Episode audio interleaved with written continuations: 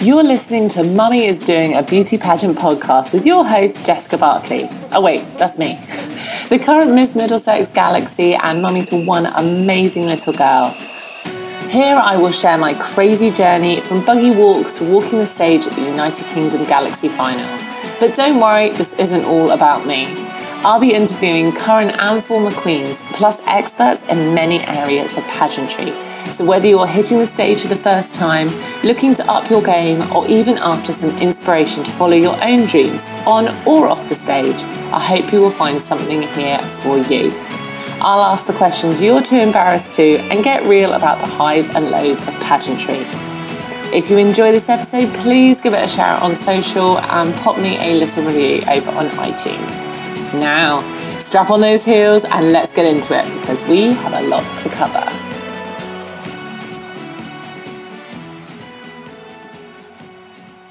Hello, hello, hello, and welcome back to another episode. I this episode is going out a little bit later than it would normally. Normally, it goes out at 5 a.m. because I am actually recording this episode on the day from the Miss Teen Great Britain finals. Well, I'm not actually at the finals right now. I am currently in my hotel room that I've just checked into. Uh, I've had my hair done by the amazing Duncan Fisher of the Glam Squad, and I am going to go and grab some food and drink after I recorded this episode and then get ready. Um, sharing a room with one of my fellow um, Ms. Galaxy contestants. and already caught up with another one. Like it's really nice to get and see everyone. And it felt quite topical to be recording this episode from here because it reminds me of all the additional expenses that there are involved with pageantry. And now you don't have to go to other pageants. Uh, you don't have to go to appearances. You don't have to pay to get your hair done. But I don't think it's realistic to say that you can do pageantry on the cheap. Now there are Facebook groups and whole things that like will disagree with that.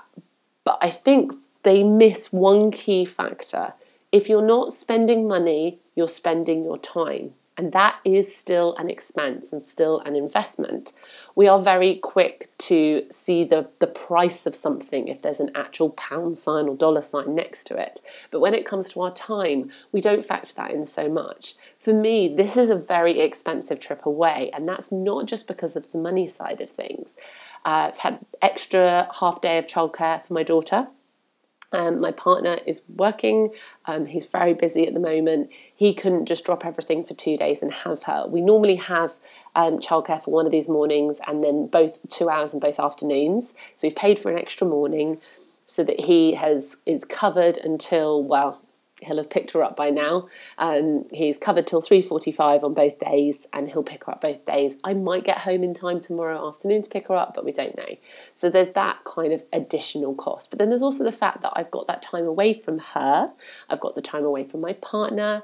I've got the time away from work, doing work, be it paid work. Luckily, one of my clients is actually away, who I would have been seeing now. She is away on holiday this week anyway.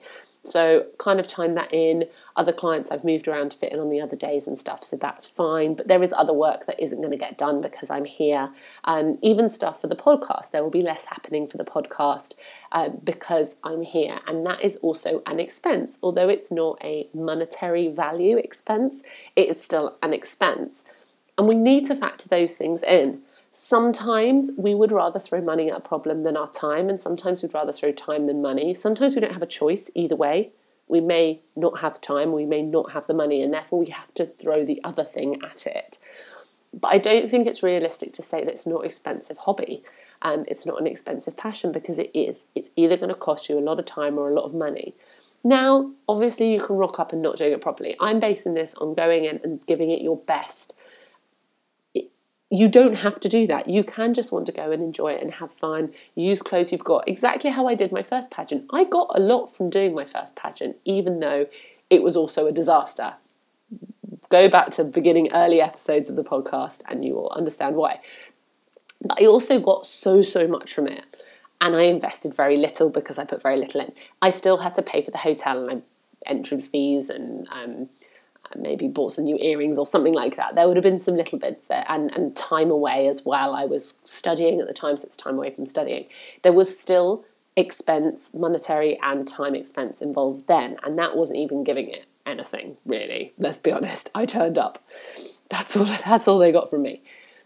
But if you really want to go in and compete to win or compete to really have a wonderful time and enjoy the, the gown shopping experience and going to the other events, Miss Teen Great Britain is run by Pageant Girl Limited, which run Galaxy. So a lot of the Galaxy girls are here. The same team that runs obviously the Galaxy pageants are here. So it's really lovely to see everyone. It's going to attract if you if the pageant you're going into ha- runs other pageants, it's nice to go to those other pageants, not just to show support, but to meet the girls that you're going to be competing with. That's really nice, but it is a big expense. This hotel was not cheap. I'm sharing it with a friend, which is really nice because we'll get that extra time together. We'll get that like pillow talk, chit chat, which you won't necessarily get when loads of us are there. So that's really nice. Um, I've got her a bit early, so I will get to do a little bit of work. And I said I'm going to go and grab some food um, so that I've eaten well before I have to try and put my dress on and look slim. Um, it's not very forgiving, this dress, in lots of ways, and it is in lots of other ways. So that'll be fun. But check out my social media. I will be posting it on there later. And it's these little bits that don't necessarily make it into the budget when you first start planning. I'm going to be doing some future episodes about setting up a strategy for when you've signed up for a pageant. And these fitting in these kind of events is really important. Tonight does count as an appearance, so I should get my sash out, make sure it's not creased. I hate having a creased sash. Um, this does count as an appearance, but it's, I guess, more a social appearance. I feel like parents should have different categories. It's more like a social appearance.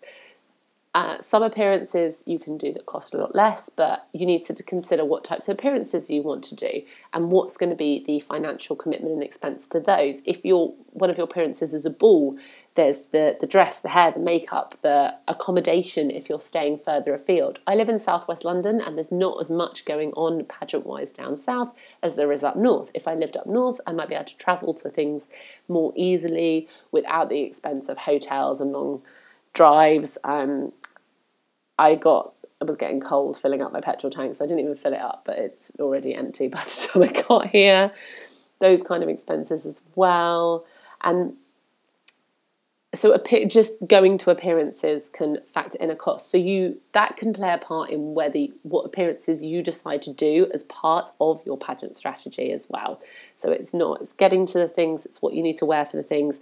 Um, i'm being the snow queen for one of my appearances. Um, i'm actually going to use the costume for a couple of other ones as well. But there's been the time and monetary expense of setting and getting my snow queen outfit sorted and then altered so I could actually do it up um, for those appearances. Now, like I said, there are some much simpler appearances that I am doing as well that are going to cost me much less time and money, but there is still an expense to all of them that you need to factor in.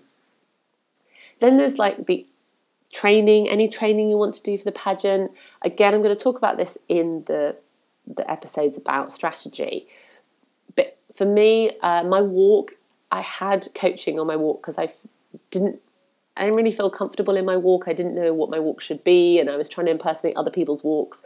Um, and although I'm not having at the moment not going to be working with a coach, um, I learned a lot then that I've added in, and it's made me find the walk that's right for me. And now I will be putting a time investment, so a time expense, into making sure pretty much once a week that I'm going and running through my walks. Um, I just use the studio at my gym when no one's in there and I take my shoes in. Um, and I usually do that before HIIT class on Saturday morning, so it's part of my routine. But it does mean that Saturday mornings I am up early. I, I can't, I'm usually up early anyway, but I can't think, oh, I'd like a lion today because I am investing that one hour on a Saturday morning before the studio is in use. Um, to go and practice my walks. It's a time investment, but you might actually want to invest in a monetary investment of a coach to help you with your walks and things. Same, you might feel like you're really worried with interview and you'd like to book in some some paid for practice interview sessions with a coach and things like that. Expense, time and money expense. Uh, you could go down the route and saying, I haven't got the money to throw at that, but I've got the time to organise a group of friends, give them a bit of a briefing about what judges normally do, and get them to run some mock interviews with me, sort of like once a month, pull them all together, make them dinner, and in return, they do these mock interviews. That is an option as well. Like, again, time investment, still an expense. I feel like you're getting the general theme here. Well, at least I hope you are. That however you approach your pageantry, there's going to be, it's going to be an expensive hobby and you need to put a value on your time. You really need to assess if things are worth doing yourself or if it's worth paying for someone. If you are working like a shift job and stuff, is it worth you doing the time yourself and turning down that shift or is it worth you paying for it? And sometimes you want to be cheap. I'm using that in speech marks. You want to be cheap in one area, but you're actually going to splurge in another area. And part of that is having a budget and a bit of a plan of attack for those kind of things. Working out, I like to, working out when you're going to pay for things. I like to pay for things in advance. I have paid my hair and um, makeup with the Glam Squad, paid for already in full. Because when I rock up on the day, it's going to feel like it's free. now, that's just logic for you, but if I paid for things in advance, I tend to enjoy them more when I actually get around to doing them. Um, so pay for things in advance works for me. Some people would rather keep the money in their bank account, which is probably financially better. Um, that tiny little bit of interest that might creep in and pay for things on the day, but then you really need to make sure that you've put enough money aside and things for that as well. So, plan your budget, decide if you're going to pay for it now, pay for it later, pay for it in the middle, whatever you're going to do, try and stick to it as I mentioned in an earlier episode, I did go over budget on my evening wear. Um, I'd set myself a £600 budget, uh, but I wanted a dress that I could use again, and I can't tell you what for because it'll give away something about my dress. Um, but I wanted a dress I could use again for something. Uh, I had a £600 budget, including alterations and I ended up spending 800 before alterations and I've had to buy a petticoat. But other than that, I'm on the whole sticking to my budget. But that dress was magical, so maybe having like miscellaneous a contingency fund just in case you find the absolute dream dress, that's really, really important. But do say when you're going into dress shops and talking to them about what dresses would be best for them, do give them a realistic budget for you so that you're not trying on £5,000 gowns that you're never going to be able to afford because once you've tried that dress on, nothing will compare and you will never feel truly comfortable in the dress that you end up in that you can afford. So be really honest with them and say, I can only afford this budget. Most shops carry a range of priced dresses to suit a variety of budgets. And it's not always going to be the £5,000 dress that's going to look better compared to the £55 dress. It depends how it fits you getting sometimes it's better to spend less on the dress and be able to get it tailored to fit you than it is to buy a really really expensive dress and not get it tailored. I would never not factor in some money to have it customized when it comes to evening and fashion wear. Um, even swimwear to an extent if you want to make it more pageantry depending on your system.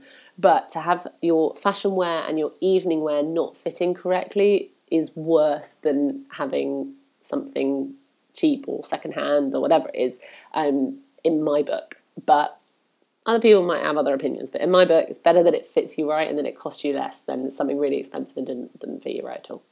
I'm hopefully going to be working on in the future some PDF downloads around planning things like your strategy and your budget, but I'm looking to team up with someone else to create those. So if you are really good with the spreadsheets and those kind of things and would be interested in maybe a collaboration project for that kind of thing, then do get in touch. Hit me up on the email jessica a barkley at icloud.com and hopefully those will be out fairly soon. Before I wrap this episode up, I would really like to say a big thank you for everyone for listening so far. I'm getting some really lovely feedback about the podcast. It's really sparked lots of ideas. We have got a new series of episodes coming out called the Sunday Slam Sessions. I recorded the first one of those yesterday and it will be going out this Sunday. Those are 40 rapid fire questions with pageant contestants, pageant queens, other pageant industry experts they are fun, just get to know on a completely different level, all these different people within this amazing industry. So I'm really looking forward to those episodes. Again, hit me up on the email I gave earlier if you would like to be considered for one of those episodes. The other episodes that I'm looking to start creating are the five questions that describe your system. You may have heard on at the end of last week's Friday episode with Holly Pirrie, uh, we did the five questions about Galaxy and I would like to do some episodes that are just those five questions with directors of pageants. So if you're a pageant director of a, a national or an international pageant, it needs to be a pageant that's going to be year on year. It can't just be a pageant that's a one off charity one. Um, I'm just doing the ones that are going to be a, a bit more evergreen, the episodes. So um, pageants that will be on year on year. But if you are maybe you're a title holder and you want to pass the message on to your director and get her on here, they're very quick episodes to record. So half an hour tops, um, likely to be about 10 minutes recording time. Uh, then it'd be great to get some more episodes, those episodes recorded too. While I've got you here and I'm asking you to like message me and do all this stuff, I probably should have done one thing per episode. Uh, it would be amazing if you are an iTunes user or if you could just find it in your heart to become an iTunes user and rock on over there and do a review for the podcast. I know it says about this in the intro and outro, but just kind of want to reiterate how important that is for me to get the feedback, but also um, for the ratings and stuff on iTunes and help me to appear more when people search for pageant in the podcast app having those reviews is just absolute gold dust. So if you feel like you would give me five stars, uh, then rock on over and whack a beautiful five star review up. Uh, that would be really, really appreciated. Thank you for joining me today. I value and appreciate your time so much, so it means a lot that you've spent some of it here. Do rock on over to my Facebook or Instagram to share your thoughts on this episode, and I would really love it if you could give this episode a share while you're there. For any specific links, things mentioned in this episode, etc., please pop over to the website, which is mummyisdoingapageant.com. Have an amazing day. And remember, you sparkle your brightest when you're being yourself. See you soon.